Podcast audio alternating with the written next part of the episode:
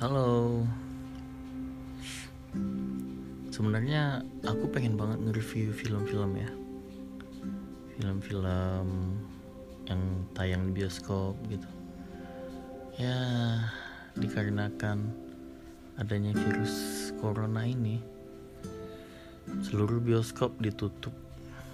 Jadi nggak bisa deh nge-review. Aku janji nanti setelah virus ini hilang aku bakalan nge-review film-film yang keluar di bioskop.